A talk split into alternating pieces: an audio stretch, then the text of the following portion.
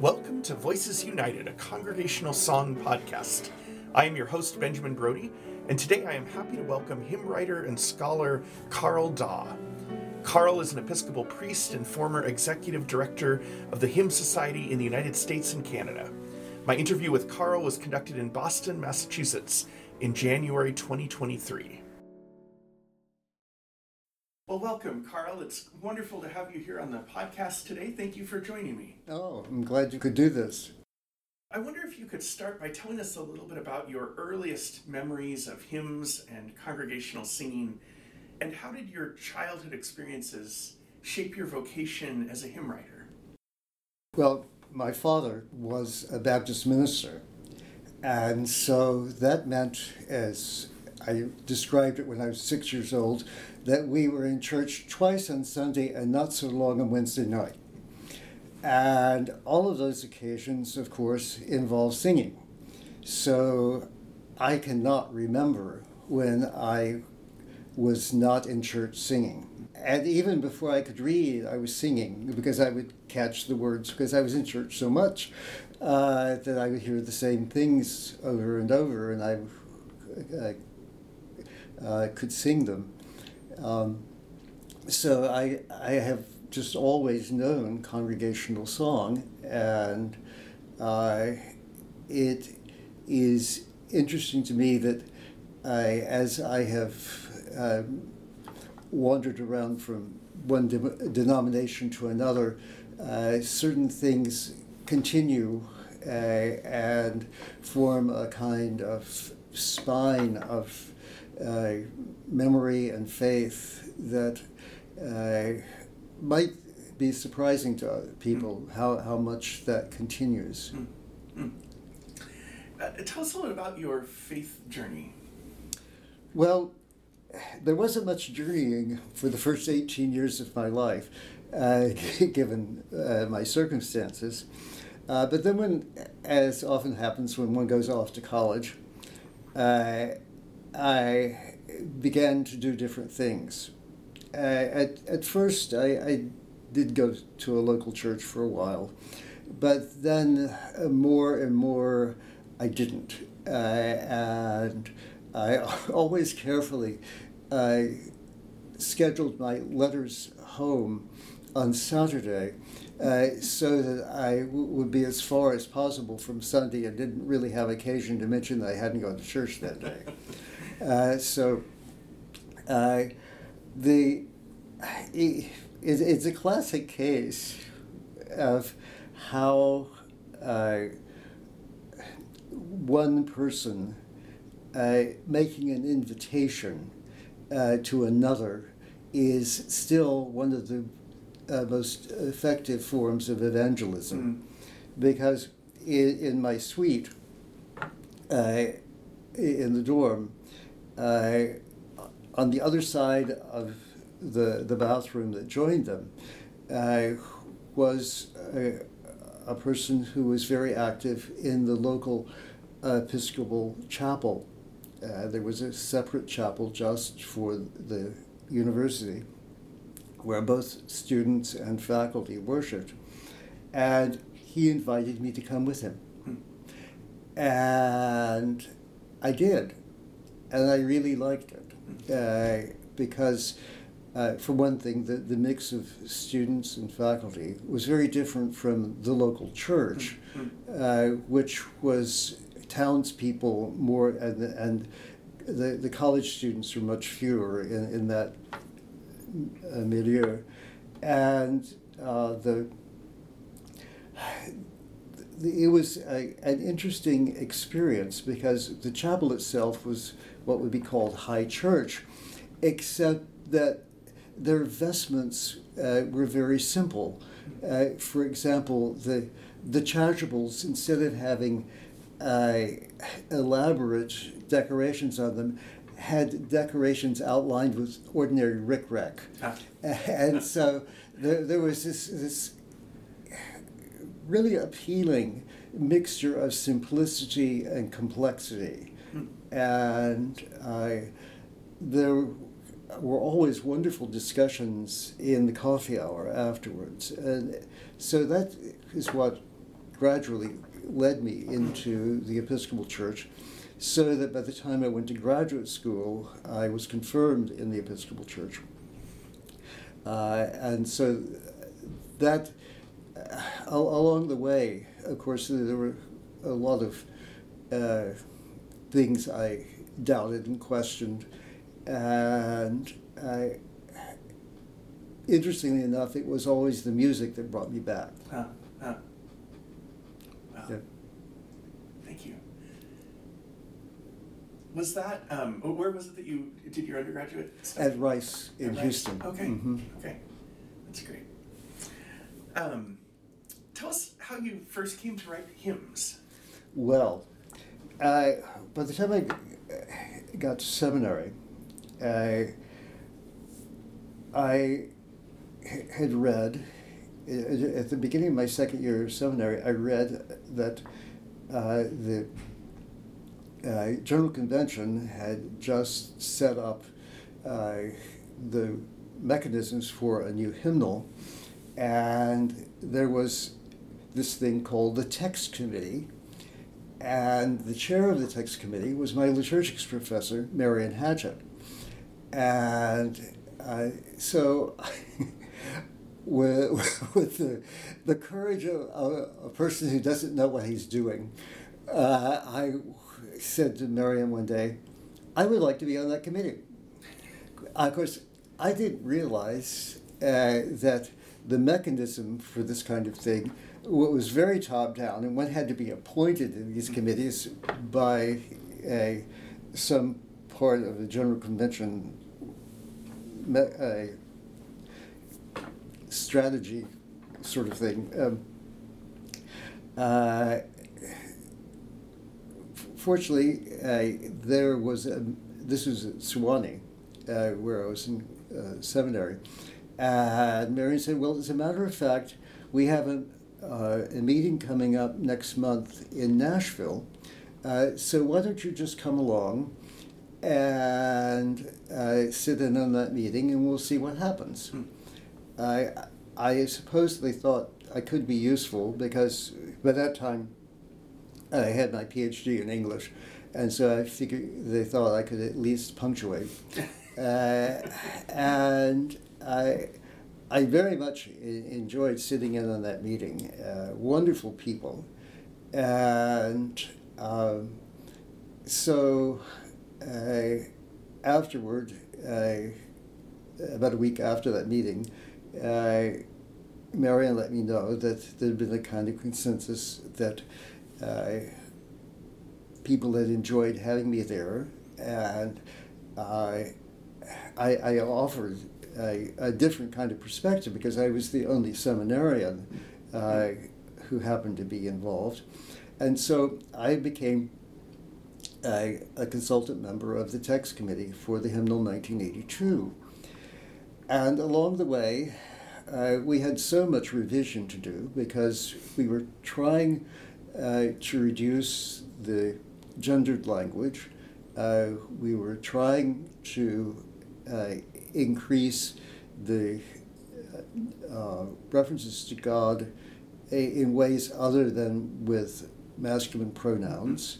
Uh, there are lots of things to do, and there were uh, there was just questions of language that needed to be revised for the sake of clarity, and so we uh, I started out being assigned things like, uh, could you rewrite this line before the next meeting, or could you uh, give us a, a different stanza before the next meeting, and eventually.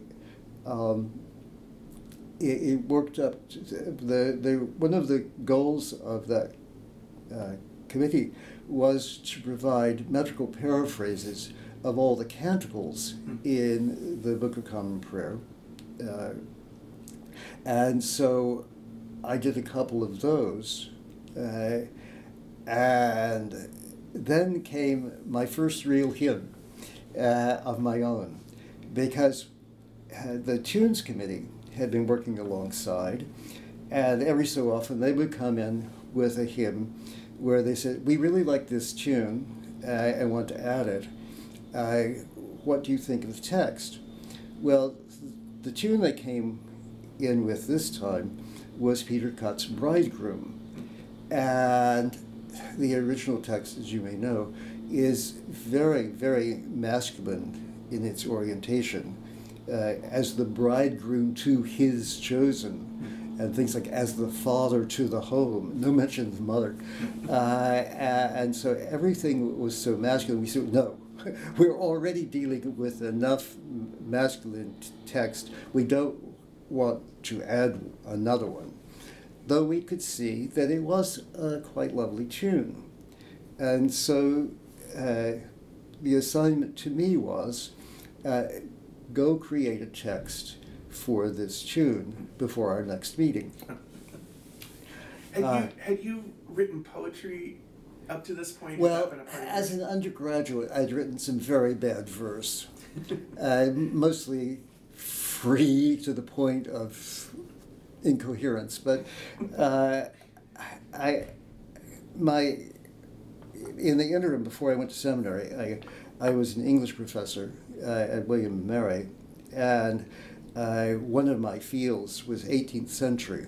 So I had a lot of experience of people uh, like Pope and Swift uh, and other poets uh, of the 18th century, which in fact is, is really where modern English uh, hymnody is grounded with Watts and so on. So i the, the idiom was very familiar to me. Um, uh, so I was sent off to write a text for Bridegroom. And so I played it over and over again. I, I, I listened uh, to the podcast with Mel Bringle. Uh, she talks about uh, how engaging it is to work from the music back. And I, I've done that several times. And on this first hymn, I played it over and over again. And finally heard in the very last phrase uh, essentially the words, Come, Holy Spirit, come. Huh. And so once I knew where the text was going, that it would always end with Come, Holy Spirit, come, I was able to construct the, uh, the stanzas so that the first stanza talks about how the Holy Spirit comes, the second, to whom the Holy Spirit comes, and uh, the third stanza talks about the gifts that the Holy Spirit brings. Uh, and so that was my first hymn, Mm. like the murmur of the dove song. Mm. Um, and so after that, there was no turning back. uh, then the, the next one I wrote in a, a similar kind of thing where we were requested to, to have a text for a particular tune uh, was O Day of Peace to Jerusalem. Uh, and that one was a double whammy because, first of all, the Tunes Committee wanted that tune, and then the Episcopal Peace Commission had been asking for a new text regarding peace. And so the committee decided, why don't we do more than one bird at a time here?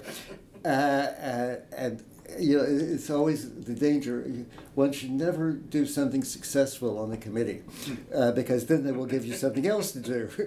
And so they said, "You did such a good job with bridegroom. Why don't you take Jerusalem, and give us a hymn about peace?" Mm, mm. Uh, and again, that Jerusalem is such a particular tune. It, it was written so carefully for the original Blake text that trying to do anything else with that exact pattern of stresses and and uh, duration is really a challenge. So. Uh, again, that that uh, was writing from from music back to the words. Um, so that was that's how I got started, and I I so very much valued the experience of starting with a committee with a group of people who were encouraging. Yeah. I yeah. think that's the best possible way for anyone to start writing. Uh, and the some of the things they gave me as feedback, I still hear in my head uh, things like verbs are better than nouns and other kinds uh, of perspectives that I probably wouldn't have learned, at least not as fast, on my own without their help. Mm. And so I, I greatly appreciate the opportunity to get feedback. And now I, I still do it with uh, one or two people uh, by email. I say, okay, here's a new text. What do you think? Unfortunately, these are people who will tell me exactly what they think. so sometimes they like it, and sometimes they say, no, not that line. so it, it's very valuable uh, to have that kind of feedback before one ventures to uh, offer a text, uh, a new text uh, to a congregation. Yeah, I feel similarly about uh, tune writing. That yeah.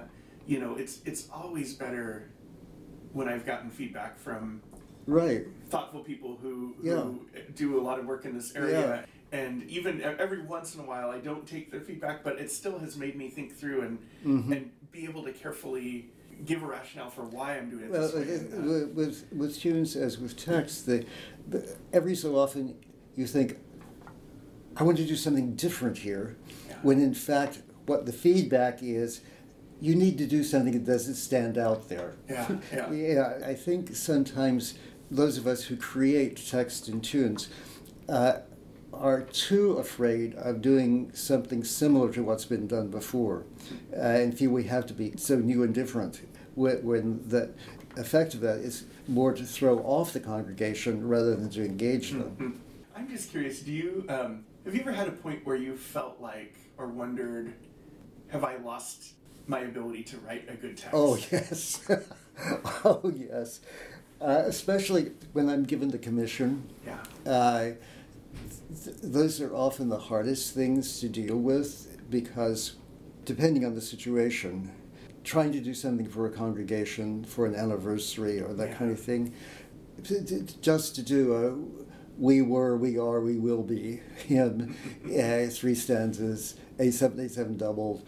Uh, I mean, that's that's yeah. I don't I want to, don't want to do that. Uh, and one of the things I've learned is helpful is to get a sense of the space as much as possible, the space in which these things are going to be sung. Yeah. Because, first of all, I want to know whether it's going to be a resonant space, because that makes a difference in, in, in what can one can venture. And also, sometimes I have found, for example, that elements in stained glass windows in the space mm. uh, have suggested images to me mm. that I can incorporate into the text uh, and help it feel custom mm. made for that congregation. Mm. And uh, that has been very much appreciated. The thing that always amazes me, continues to amaze me, is how things written for particular places and particular occasions can turn out to be valuable and engaging to other congregations. I, I never thought, you know, I never thought of it having a life beyond yeah, necessarily yeah. that particular event. Uh, the classic example of that for me is my hymn As We Gather at Your Table, uh, which was written for the anniversary of a church in Virginia. And I thought of it as being a hymn just for that occasion. They, what they had said is they wanted a Eucharistic hymn for their anniversary, and so I wrote one.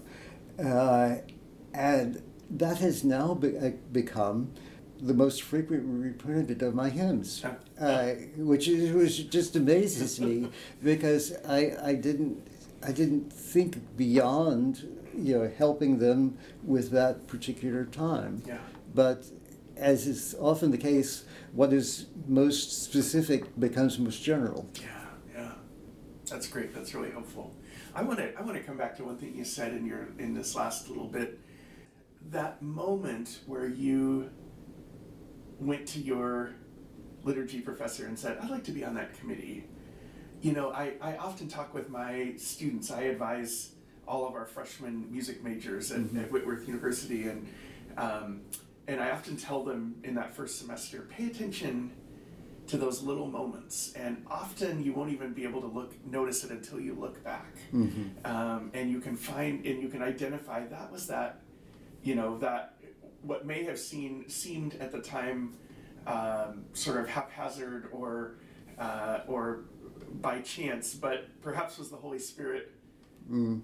you know, nudging you um, and look at what has come of that. Just because you said, I think I'd be interested in, in Yeah. being a part of that. hmm I, I certainly had no expectation that I would end up writing hymns. I had really thought in terms of, you know, more like editing, perhaps, Yeah. uh, because I knew from my experience uh, in English literature, I knew how to do editing uh, of text, and uh, I thought that's what I would probably be doing.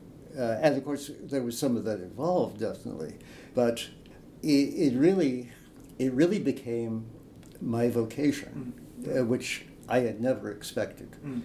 And so, as you say, it, it, it's those little moments. It's kind of like the, the butterfly effect in, in our own histories. Yeah, yeah. the, the small thing that makes the big difference. Yeah. Yeah. That's great. I wonder if you could um, share a little bit about.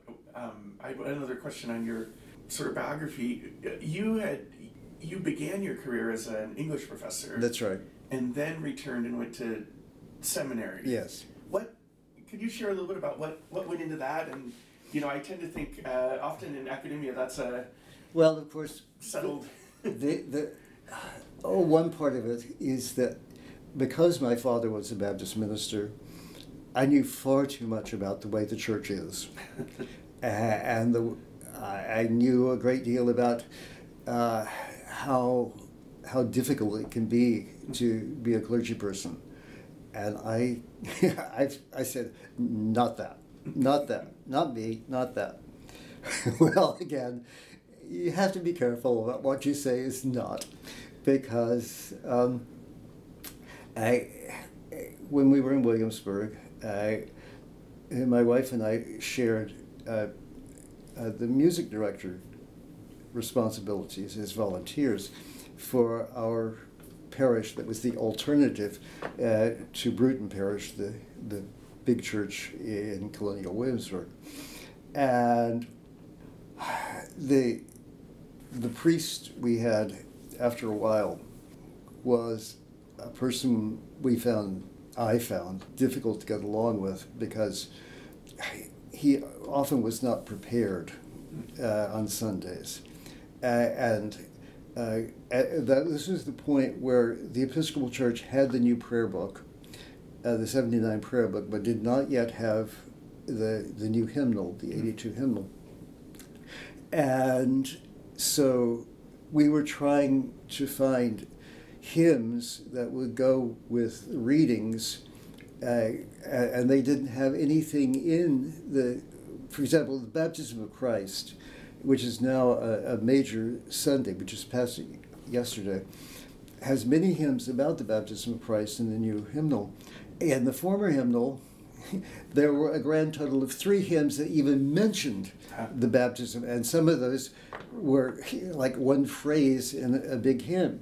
So it was it was hard uh, from week to week to, to do that, and it, it was very frustrating if we'd spent a lot of time trying to find hymns that reflected the scriptures, and that would be a week that the the priest would say, "Oh, I've been doing so much counseling this week, I didn't have time to write a sermon.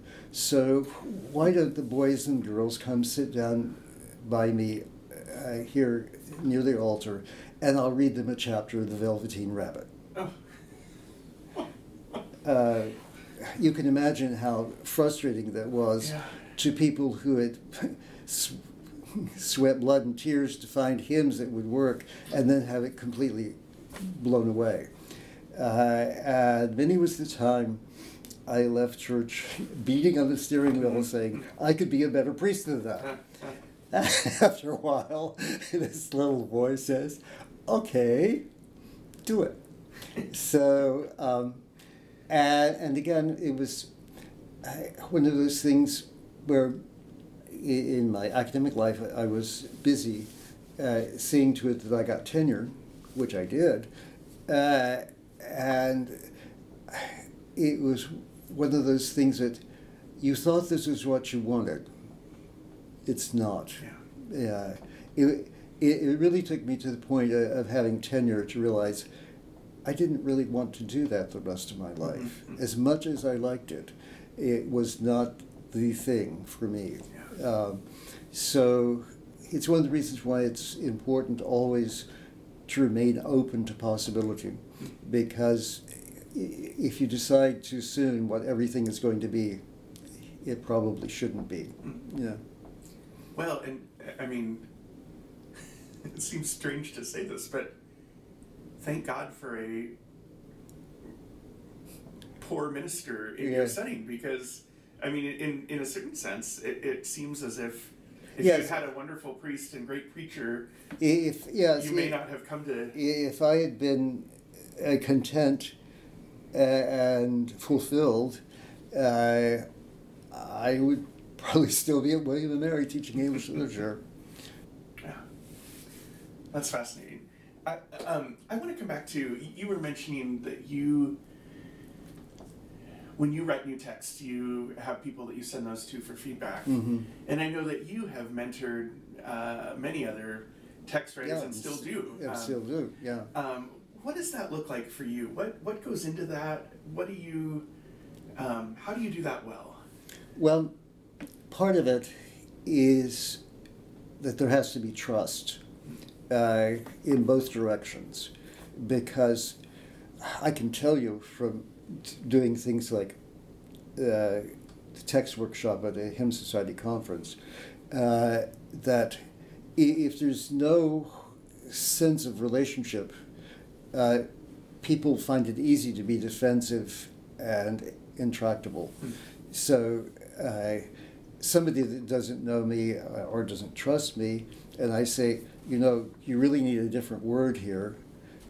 You know, I, have I've often got the, but that's the word God gave me. Well, I think it wasn't God. Yeah.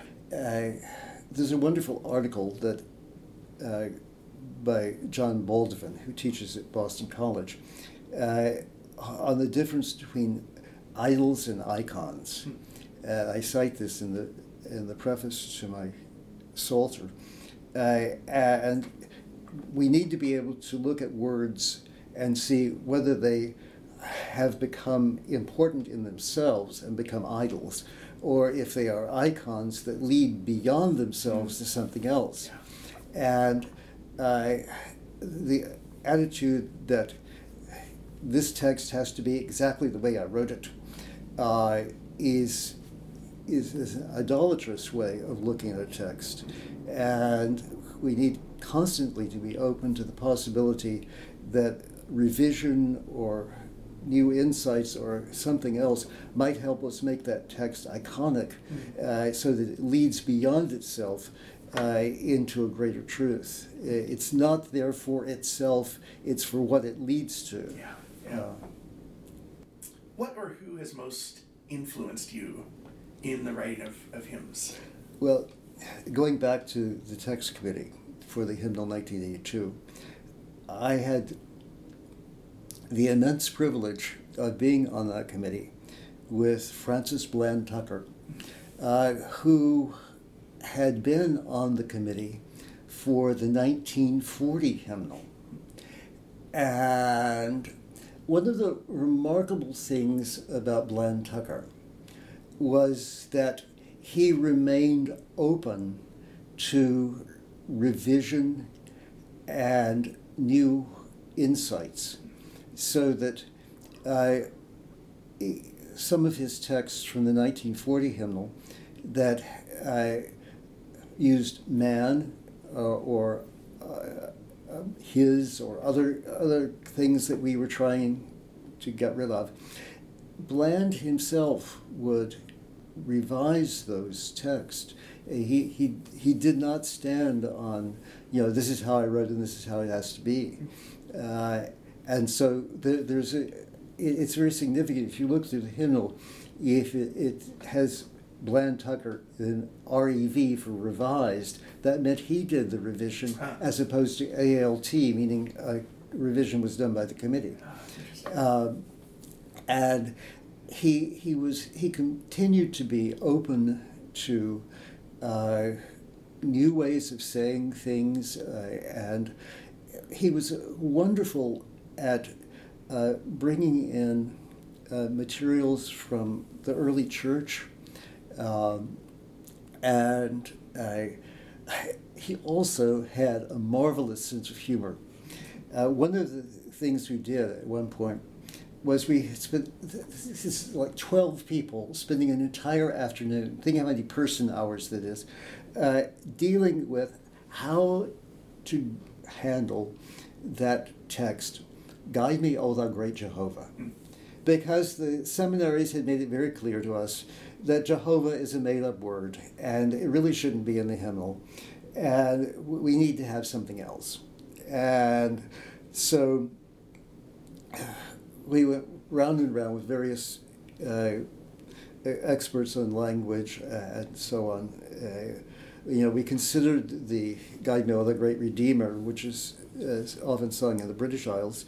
Uh, we couldn't get around that. And so, as we often did, uh, we said, at the end of the, that day, we said, Bland, will you work on this overnight and report to us in the morning? Well, we were staying at that point at uh, an Episcopal convent in Sewanee, and so we all came down to breakfast, and Bland comes padding in in his house slippers, and he gets his cereal and so on, and sits down. He doesn't say a word, and he said, "Well, Bland, wh- what do what did you come up with?" And he, he smiled gently and said, "I think from now on." We should simply sing, Guide me, O thou great you know who. Which is both funny, but it's also incredibly yeah, profound. yeah. Uh, the, the, the inability to name God is something we, we ought to celebrate. Yeah. So uh, we, uh, we eventually stayed with Jehovah, but I, I, I cherish that moment because I, I keep in the back of my head, what would Bland say about this? Wouldn't he do a you know who? I mean, it, it, he was a, a charming, wonderful man. Uh, and the, the interesting thing about Bland Tucker is that his mother uh, was Mariah Washington Tucker. She was the last person in the Washington line born at Mount Vernon. And she was once in a meeting of Episcopal church women who were, believe it or not, actually doing kind of one upsmanship about, well, I was born on Beacon Hill and that kind of thing. And finally, they came around the room to Mrs. Tucker and said, This is the woman born at Mount Vernon. They said to her, And where were you born, Mrs. Tucker? She said, On a farm in Virginia. Um, that kind of humility. yeah. Uh, Bland had it too. Uh, so I think it's really important for us to have a sense of connection with living people who are doing something important.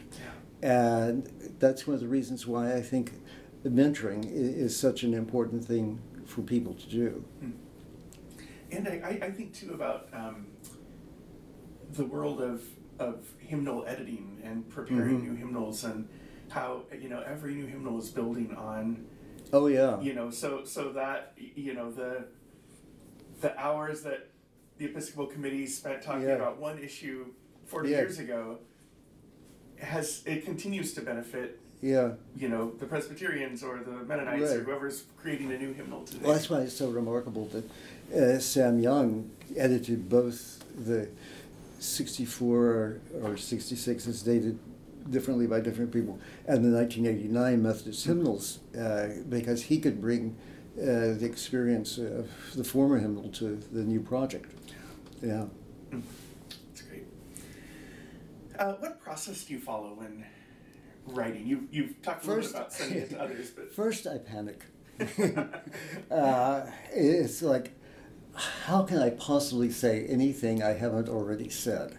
That's that's the first question, uh, and especially like I, I recently done a, a commission where it was specified that a particular tune should be used, and it, it was a, a, another one of those tunes that's very difficult uh, to say anything other than the original text because uh, the, the music is set in those patterns. The danger uh, doing a, a, a commemorative text is that it so often uh, lacks any sort of challenge or, or uh, anything other than a kind of satisfaction with where one is. Uh, and that's not anything I want to write. And so I, I find that the, the things I really enjoy doing are uh, writing hymns for things that haven't had hymns written for them. Uh, in fact, just a few weeks ago, last Sunday of Advent, the, the gospel reading was the appearance of the angel to Joseph telling him to go ahead and, and marry, uh, to marry Mary. Mary. And um, there are actually no good hymns about that. And I, most of the hymns about Joseph, in fact, talk about his role as guardian to Jesus and uh, being a, a role model and that kind of thing. But there, there, I could not find any hymn that dealt specifically with that encounter. Mm. And so I wrote one. Mm. And it was a real challenge to write uh, because I, it is, it had, needed to have some struggle i- involved in it. Uh, so I, that's the, the kind of thing I particularly enjoy writing is, is a, hymn about a situation that hasn't been examined in hymn. One of the things that has stuck in my head for years now is some years ago at a Hymn Society conference, I heard Barbara Strauss talking about the Moravian book, uh, and she said, you know, singing is very important to Moravians, and uh, she mentioned uh, a, a bishop uh, whose name I don't remember, but what I have never forgotten what the bishop said. What he said was, "If we don't sing it, we don't believe it." And there's so much truth in that, that the, the, the things we sing are the things we believe. And in fact, that had been our watchword when I was on the text committee for the 82 hymnal. Our editor, uh, Ray Glover of blessed memory, uh, said, We want to be able to sing what we believe and believe what we sing. And that was, that was our watchword Yeah. all the way through that project. Uh, and, and I, I think about the, I know from experience as a parish priest that if I say something in the pulpit that's different from something in the hymnal, people will tell me. They will say, but that's not what the hymnal says. And it's kind of like, what do you know, Buster? You know, it's in the hymnal, so Yeah. that's right. yeah. Uh, so it's uh, the people trust what they sing. That's very important. Mm. Mm. And so anyone who writes for people has to keep in mind that uh, literally you're putting words in people's mouths and you're putting ideas in people's heads uh, and uh, feelings in people's hearts. And so you have a, a real responsibility in, in that trust that's been given to you. Voices United, a congregational song podcast, is produced by Benjamin Brody with support from the Hymn Society in the United States and Canada and Whitworth University. Special thanks to the Center for Congregational Song for publicity and technical expertise, and Whitworth University student Saul Cuddy for editing and production.